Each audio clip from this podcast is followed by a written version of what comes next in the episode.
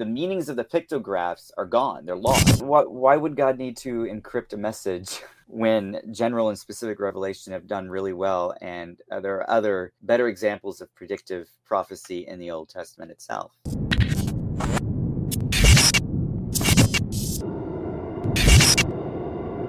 Hey everyone, this is what your pastor didn't tell you. Today I'm on with linguist Amo. We're going to be talking about a very interesting translation, uh, hidden code found in Genesis 1. We're going to talk about the legis- legitimacy of that and uh, what we can actually take from Genesis 1 1. So, let's get into the video here. I want to show you something that will blow your mind about the Bible. Something I found hidden in the very first word. I only know enough Hebrew to figure out the meaning of words and read scripture, and I encourage everyone to learn the 22 letter alphabet, the Hebrew alphabet, and the pictographs from the ancient form of the language so you can uncover the beautiful truths of scripture as well. He says, I only know enough about Hebrew to figure out the meaning of words and read scripture. Now, this seems like a, a weird phrase to say. Yeah. Uh, he only knows enough to figure out the meaning of words and read scripture. I'm, I'm I guess there's other stuff that you need to know about Hebrew. Um, The language would be just good. means. What'd you say? Uh, the language would be good. I guess maybe he's just saying that he knows how to, what take a, take his, you know, his script out as we're going to talk about, and then translate it that way. Um, I, I get, yeah. I mean, I, I Uh, guess that's your you, first- you probably should know a little bit about the language before you Yeah, translate. definitely. But I don't know. We'll see. We'll see if it's legit. And I encourage everyone to learn the 22 letter alphabet, the Hebrew alphabet, and the pictographs from the ancient form of the language so you can uncover the beautiful truths of scripture as well. Okay, Okay. so so he he talks about the the pictograph here from the Mhm. ancient form of the language. Now, Yeah. can you talk about uh, what what this is? What is the pictograph and ancient language he's referring to? So the pictograph, um, the pictographs are um, what the later alphabets are derived off of. So the aleph would have been the ox head, the bait would have been a house, the gimel would have been a foot, the daleth the door, the hay would have been uh, just a hay, I guess. Um, a vav would have been a nail, and on and so you know just down the line Mhm. and um, that's how we get our alphabet later on. But they lost those meanings, so the pictographs are no longer the meanings of the pictographs aren't have. Um, I'm trying to word this correctly. I'm sorry.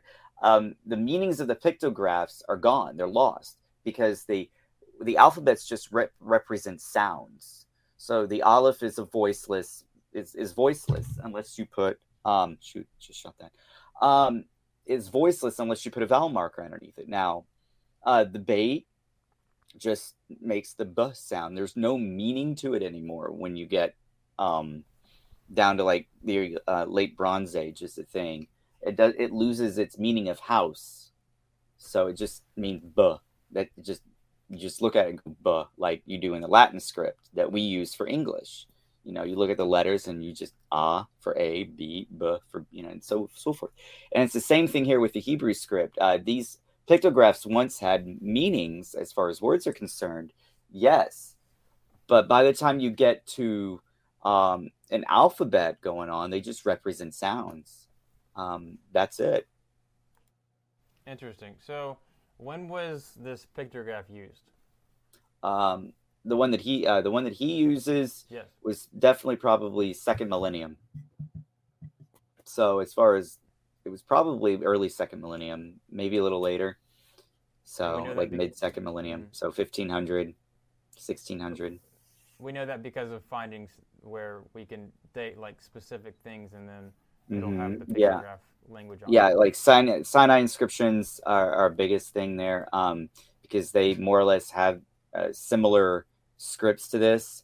Um, but uh, yeah, that's that's what I would say. And this was a precursor to s- some scripts like the Phoenician script, which then turned into the um, Hebrew script. So Gotcha.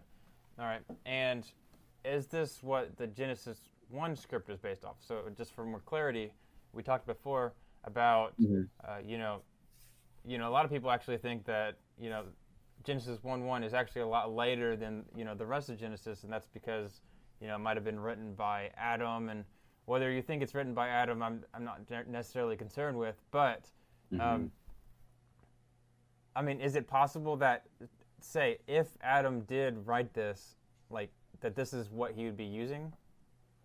Oh, this. Oh, um, no. I, I, I really, if if Adam actually, I'm sorry. Um, I just don't think Adam would have written this. Um, you're talking about the first human, I would imagine. Um, I just on no, I do not believe that at all. Um, so this, since this was second millennium, um, I think even young Earth creationists think it was um, Adam existed. He was it two thousand years before? Was it four thousand BC?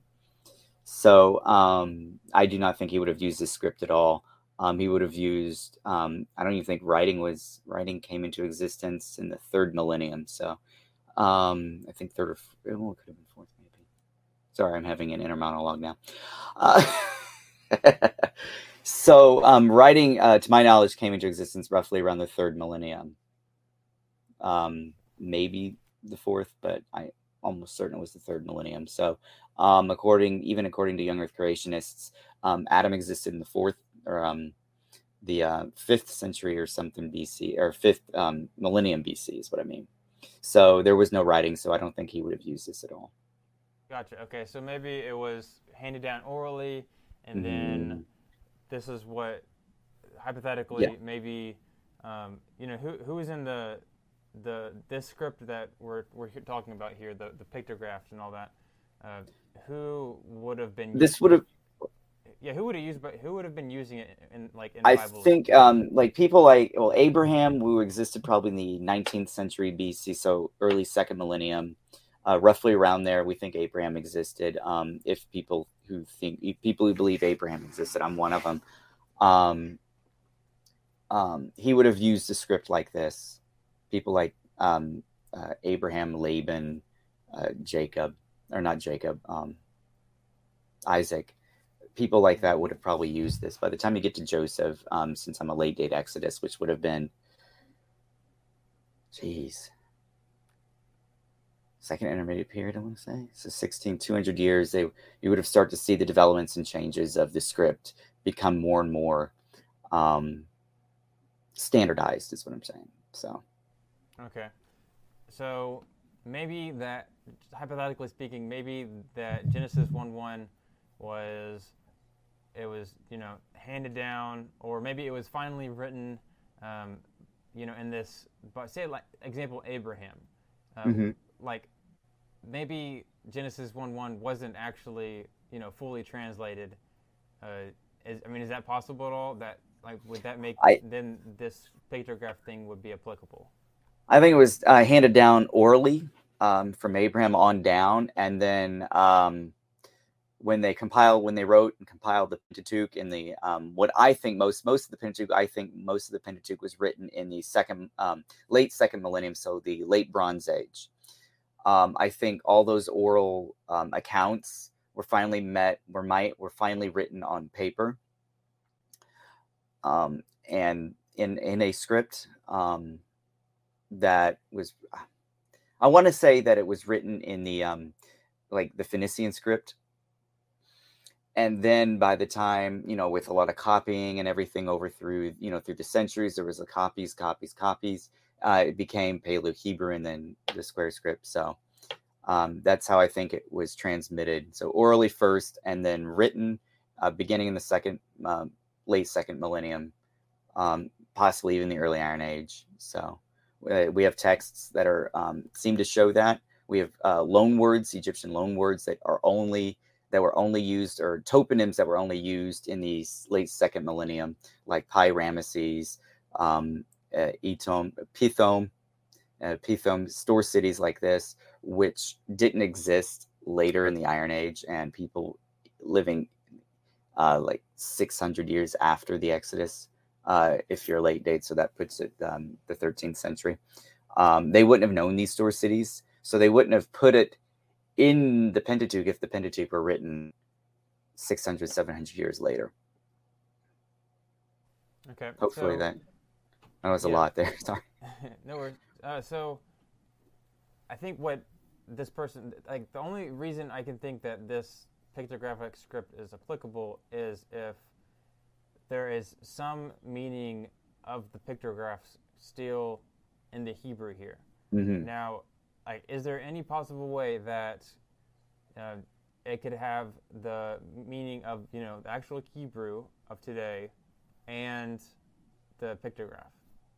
No, because the meanings of the uh, pictographic script are have been divorced from the actual alphabet or the script later. So they lost their meanings. Um, they just represent sounds anymore. They they don't really have any of that meaning anymore. Interesting.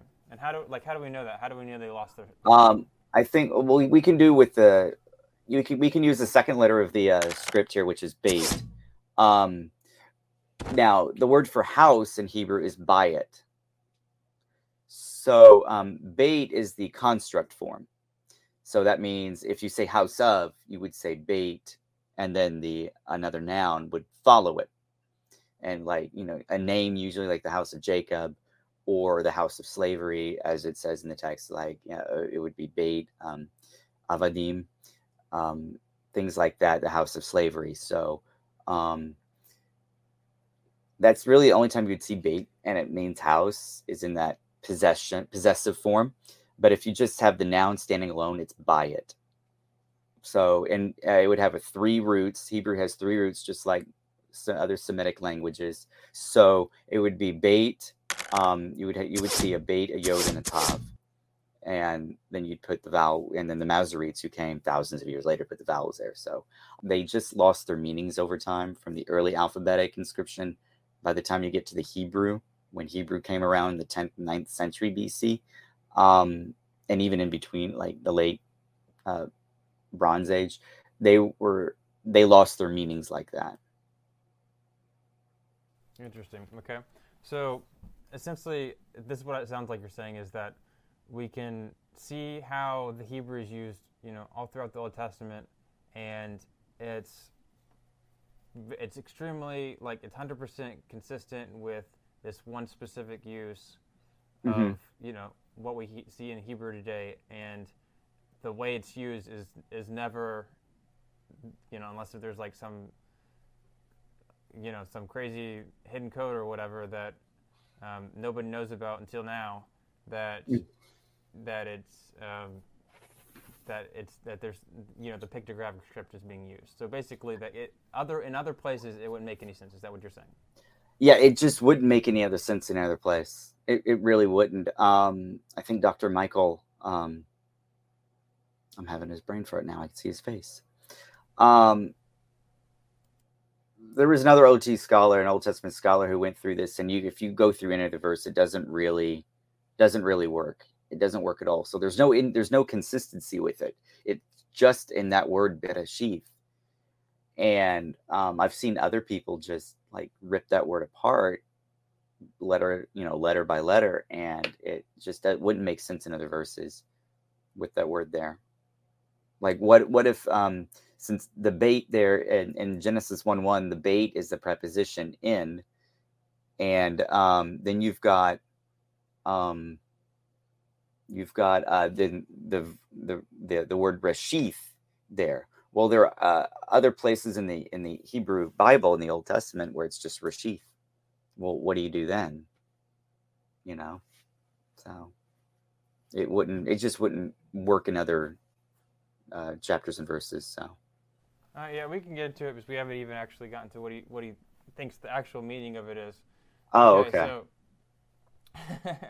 um so he he says In Genesis 1 1, we know it says in beginning. We say in the beginning. In beginning. That's Bereshit. Bet, Resh, Aleph, Shin, Yod, and Tav. you know we know it says in beginning i mean is this is this what bereshit means yes, in the beginning. in the beginning Oh, in- Um, but obviously, the Bible says in the beginning. So Mhm. explain what, what, or or the Bible, or in some translations say, you know, when God began to create, or in the oh yeah. of- So um, the most of our English translations will always keep in the beginning. Um, there's the Jewish Publications Society, the JPS, which actually reads when God began to create. the heavens and the earth, or the heavens and the earth. The earth was without form and void. So verse one is contingent on verse two. It's a subordinate clause in verse one. So verse two completes the the sentence. So that's the theory. Um, that's Heiser's theory. I think um, he's one of the first ones I've heard uh, pose it. Um, others, like myself, tend to disagree with that, and we still keep the traditional uh, translation in the beginning. Um, so, and so um, yeah, I've done plenty of videos on this, so you can uh, link in the description.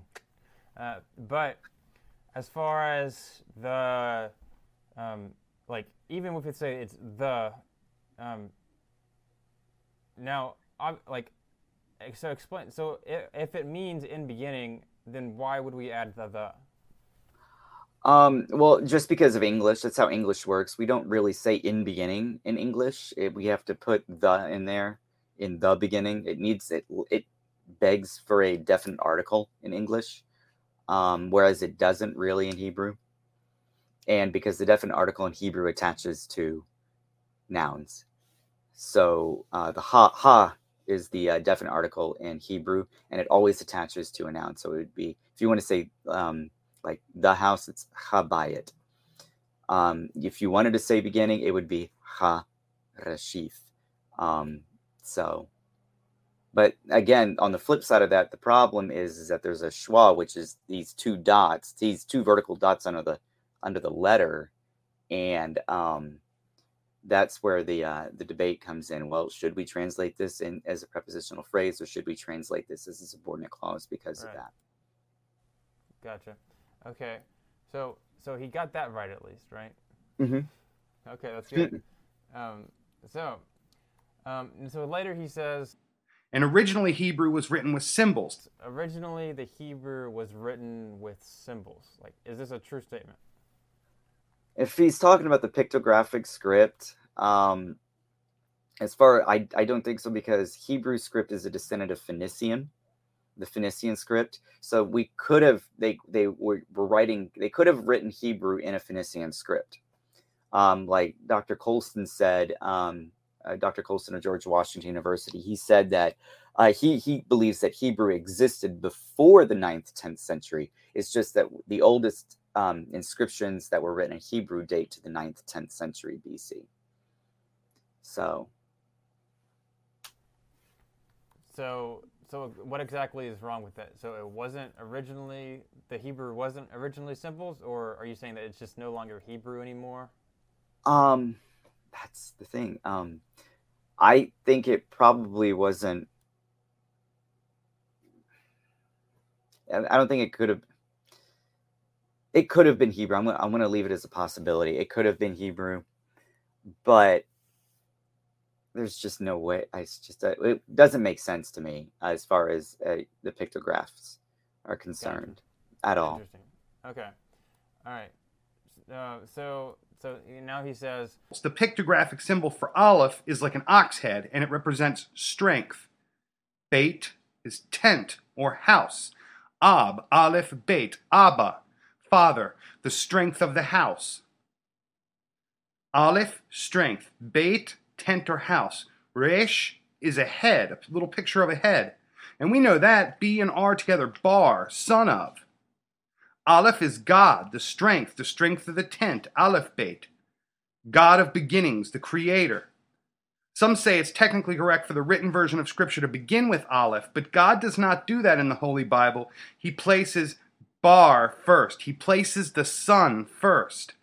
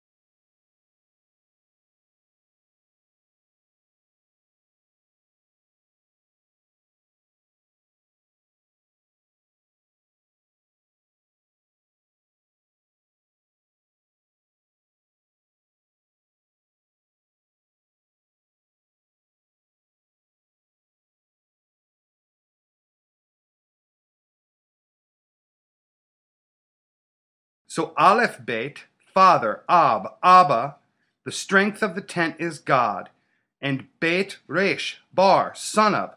So in the first word of the Bible, just there, in the first three letters of the Old Testament, we have the Son of God with a language that is thousands of years old. Hold on, it gets crazier. Bet Resh Aleph, then Shin. The symbol is like teeth, it represents destruction or devouring. Yod is an outstretched hand and arm, and it represents work or doing something. And finally, Tav is a T, one's mark. One makes a mark or a cross. So when you lay out the pictographs for Hebrew, for Bereshit, and take the meaning with the phonetics of each letter and what the letter combinations mean, you get the Son of God, Betresh Aleph, is destroyed, Shin, by the work of his own hand, Yod, willingly on a cross, Tav. Yeah, the Bible is that deep. The Son of God is destroyed by the work of his own hand, willingly on a cross. Bereshit. The the message is Son, God, destroyed, hand, cross, and then that's what the letter combination means. Yeah. So even in the Proto-Sinaitic, uh, they don't have just one meaning. How do they differentiate between the meanings? So, um, Semitic words have a wide range of meaning, which sometimes makes translation difficult um, as far as uh, text criticism is concerned in translations. But in this case, um, the reish, or you, the, the b, the bait and the reish there, that's why he says, oh, this has got to be bar, which means son for Aramaic. Um, which again, why didn't he just use the Hebrew? Ben, what's what's that? If that's the case, then he uses the actual aleph for God, which is El. The aleph and the lamed form El, which just means God. It's just generic word for God. It can also mean like God of the Bible, but could, more than likely not, it just means God. It's generic term. Destroyed. So this is interesting. I find I found this one because Shane, Shane means tooth. Uh, Shane is spelled with a sheen and a nun, and he makes the connection uh, using mental gymnastics, in my opinion, uh, to come up with the word destroy, which is a completely different word. Um, and then hand, which is yad. He actually gets that one right. Yad means hand. And then the cross is the tav uh, that he uses for tav, right? I think is how it goes. So, um, and it, the, the thing is, is that the, as, as far as you know, when we think of the cross, we think of the crucifixion and, and Jesus dying on the cross and everything. The thing is, though, that the crucifixion, as the Romans had perfected it, wasn't until way later anyway.